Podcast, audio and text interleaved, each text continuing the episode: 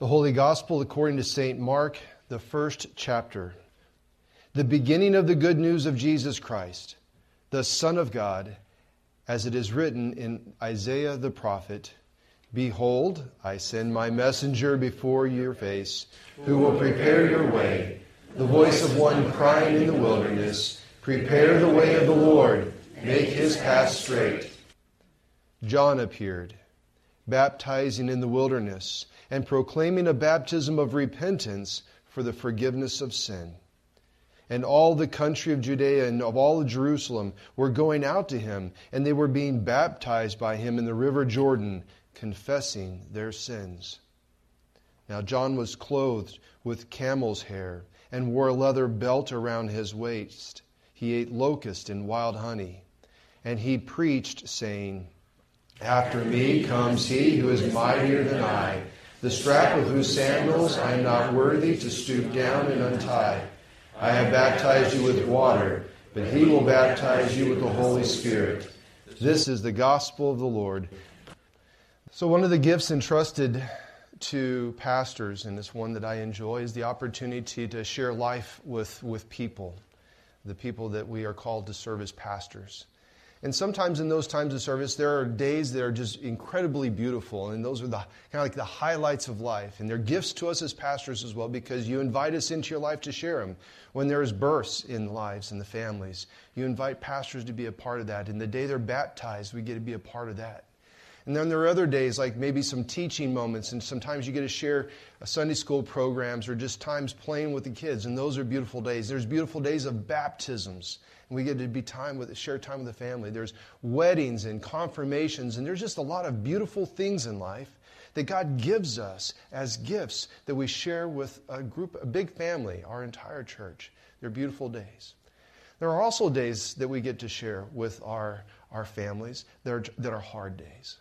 There are some hard days in life. Sometimes we've made bad decisions. Sometimes our children have made bad decisions. And we share those moments because parents, we hurt for our kids more than our parents hurt. Our kids hurt sometimes. Um, some days, there's days where we have to say goodbye to loved ones and we didn't get a good chance to say goodbye. Sometimes we have bad goodbyes. We don't get to say that I love you and I forgive you and I miss you and thank you to our loved ones. And we just end abruptly or end with unfinished words. There are some hard days. Sometimes people are losing jobs and losing homes, and sometimes they're losing friends and their identities. And those are hard days. And, pastors, we get to share that part of life with you.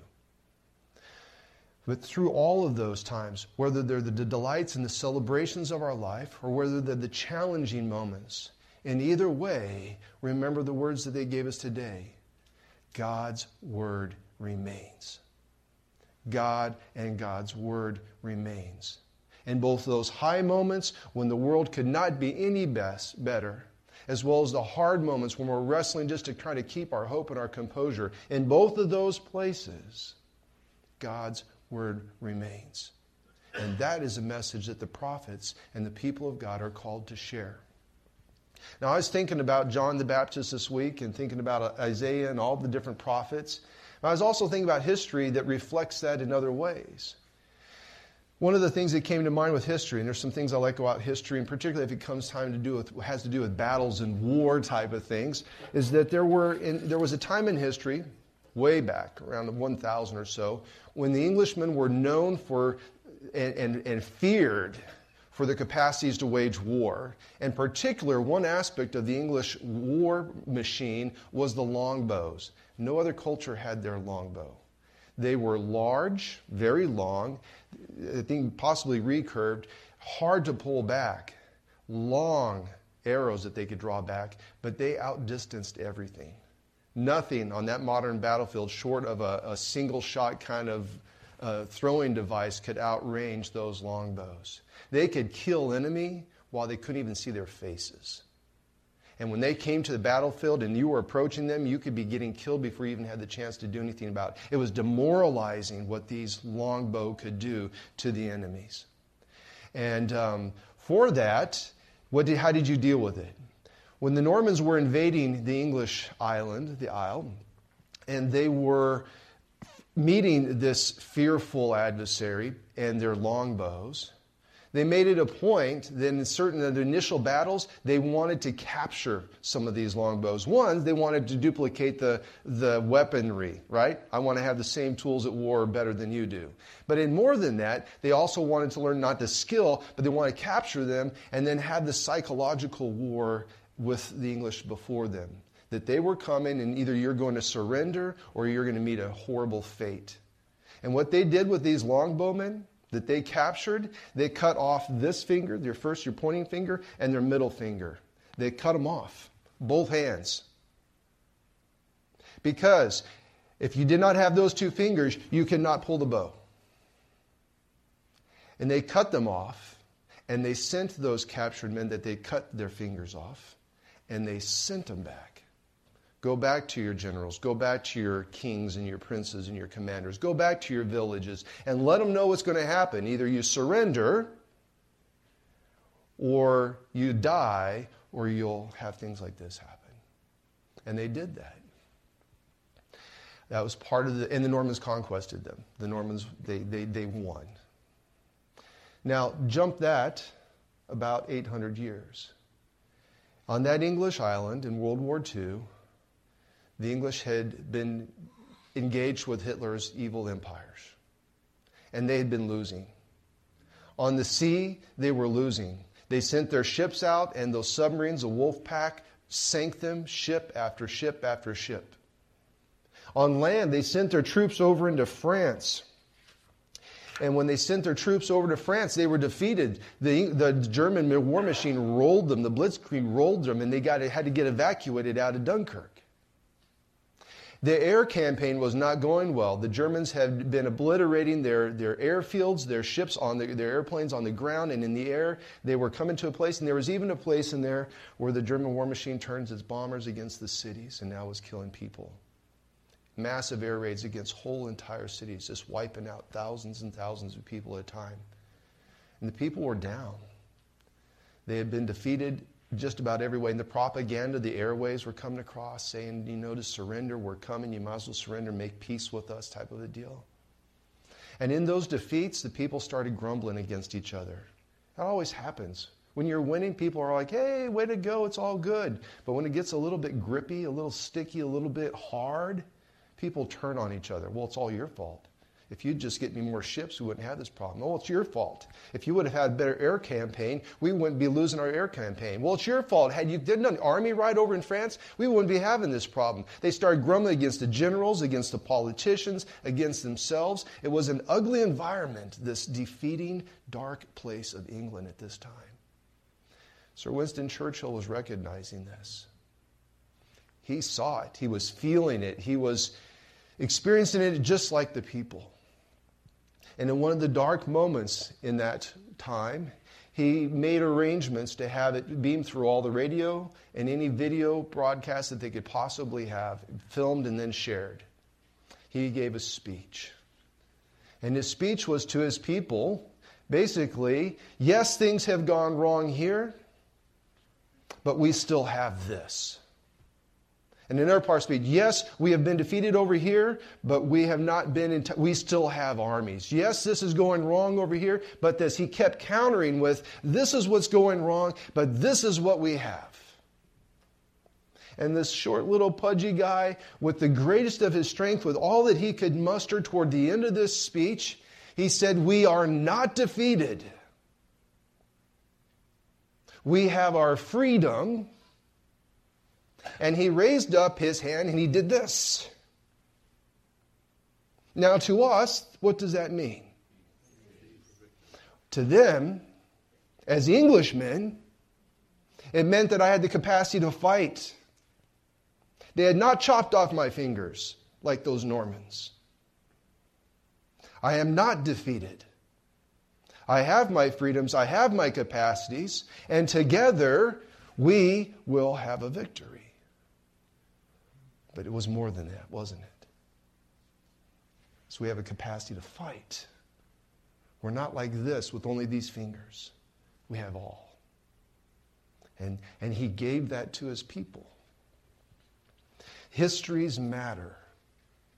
They absolutely are needed to understand the moments. Now let's go into the Bible times. before we get to John the Baptist, we got to go back to a prophet named Elijah. He just shows up. I think in like the 16th or 17th chapter of Kings, boom, he's from Tersh. Elijah from Tersh. He does, he, there's not a long history, there's not a big story before him. He just shows up. And about the time he's showing up, it was a dark time for the people of Israel. They had a king that was named Ahab. And this king was horrible. It says about him, he did more evil in the sight of the Lord than all the kings before him. That was kind of leading up. That's part of that book of the kings. But when Ahab, this guy was exceptionally horrible. He married a wife named Jezebel, who was the daughter of a king of a land in the city of that land, who that's their only thing was to worship a false god, Baal. And he married her. Of all the people to marry, why marry the daughter of the king, of the priest, of the, of the one that's of the, of the false God? Are you not expecting what's going to happen? You see it coming. They established temples across the whole nation. They deface God's holy land and God's holy people by instituting the worship to Baal. And Jezebel, she's at the front of that, making that happen. Establishing prophets, oppressing the prophets of God, and establishing their prophets. He puts up Asherah poles in previously holy places. They are worshiping a variety of, of false gods. And God's prophets are in fear for their lives. And here's Elijah. In this dark time, the king and all the, the, the popular, powerful people sucking up to the king in wealth and power are worshiping false gods across the land. And here he is. He's standing. In one of those moments, he's, he's, he's confronted the king, and, and in that king time, um, they, they gather 450 of the prophets of Baal to Mount Carmel. And uh, Jezebel wants to defeat Elijah. She's a, he's a nuisance, he's annoying, and she just wants this guy. This just cut out me. Gone. And so, but Elijah's going to be there. He's alone. He stands on the top of this mountain, 450 false priests worshiping their God, and there's just him. And he says, We're going to have two offerings. Here's my burnt offering, and here's yours. And we're going to see whose God consumes them with fire. And they pray and they pray and they pray, and nothing happens. And he mocks them as they go about it. Then he says, It's my turn. But he says, Before it's my turn, he tells the people, Choose this day. Are you going to worship this gods, this Baal? Are you going to worship the Lord your God in whose land you stand? And the people were silent. They didn't say anything. Cowards. They had lost their courage, they had lost their faith, they were lost. They were going to wait and see what the show showed up. And God showed up. To one prophet remained faithful, God showed up. And he not only burnt the offering on this side, he burnt the offering on that side. He not only burnt the offering with fire, but he burnt the rocks that supported him. He burnt the dirt underneath of them and all the water around them. The Lord completely consumed that mountain. The people knew who their God was. They were reminded powerfully. They chased down those 450 prophets. They were slaughtered.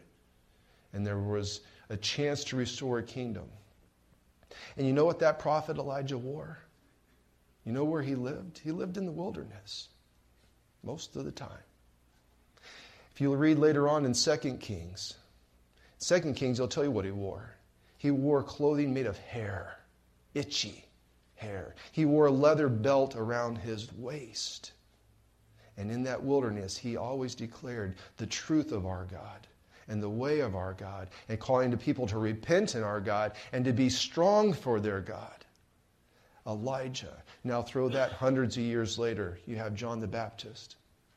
Why is it important that Mark would say right after this little opening piece something about what he wears? Because he's linking him to Elijah this prophet who fearlessly stood in the face of all these adversaries in impossible losing his life and saying, No, here I stand. All this darkness is going on, and I, I stand in the word of my God. He stood. And now where's John the Baptist? He's in the wilderness. Elijah, wilderness. He's wearing itchy clothes like Elijah. He's wearing that leather belt like Elijah. And he's proclaiming the very same word that Elijah would have proclaimed. He's saying to all who could have ears, repent, which means turn your face to the Lord your God. Don't look at all this other stuff around you. Just focus on the Lord your God. Repent. Face your God. And then, having faced your God, then confess. Confess your pride, confess your greed, confess your, your anger, confess your laziness and your being timid when you should be bold and alive. Confess all of that. Just confess it. And then in that place, be restored in your relationship. Be God's people because that's who He wants you to be. Elijah wanted it, John wanted it. That's why he was sent. Prepare for this. Now, in the, the lesson we said about England, they gave us a symbol of a V right? They were first, the fingers were cut off, so no one had those fingers in their first fights against the Normans. But Churchill said, No, we got our fight, right? He held them up. In this one with John the Baptist, it wasn't about John the Baptist. He was pointing to something else. When they came to see him, he pretty much got everybody's attention. He got his hands up, he got their voices listening to him, and then he pointed. He said, There he is, the Lamb of God who takes away the sin of the world. John the Baptist was calling people not to just remember the Word of God, but to see the Word of God in flesh in the Son of God, Jesus Christ. He got their attention, he pointed, there he is. And when the world saw that person in flesh, God manifest, they saw the way of God. They saw the life of God. They saw the, the goodness and the truth of God It gets all the lies of the world saying you're small and you're not worth it and, and get distracted and consume your lives on this, spend your life on all these foolish things. No, Jesus gave us way, truth, and life. And John's pointed to that. Just like Elijah pointed to the Heavenly Father, John pointed to Jesus, the Son of God. And then, having pointed them, what did Jesus give us? He gave us good news. He says, he says, to all of us who wonder whether or not we can be forgiven, from the cross he says, I forgive you. And if you wonder whether or not you can be forgiven because your sins might be so big and so numerous and so frequent, you might be addicted to something that no one else really knows about, can I still be forgiven? He said to the Roman soldier who drove the spikes, Father, forgive them, they know not what they do. If he can forgive the one who hated him and drove the spikes and killed him, surely he can forgive you and me. That symbol on the cross. And if you wonder how much you're loved, can God love us after all of this stuff that we've done, after all of this country that we're involved in? Echoes of the Isaiahs and, and all the histories of God's people. If, if, if, if He can look at all of us, what we've known and what we've rejected, and how we still spend our lives even this day, God, can you still love us? Then you see the cross. I love you this much. I love you this much. Nothing you do is going to make me. I love you and there's nothing you can do about it. Great line. I love you and there's nothing you can do about it. From the cross. So on today, when we remember John the Baptist, we don't just remember him, we remember Elijah. We remember all the prophets before him, Isaiah, who we have a lot of our songs and our stuff from. We remember those prophets, the histories. And we can also remember other world histories and says symbols matter and the words matter. We don't get this today, we get the cross today. Right? We get this today. That's what John pointed us to.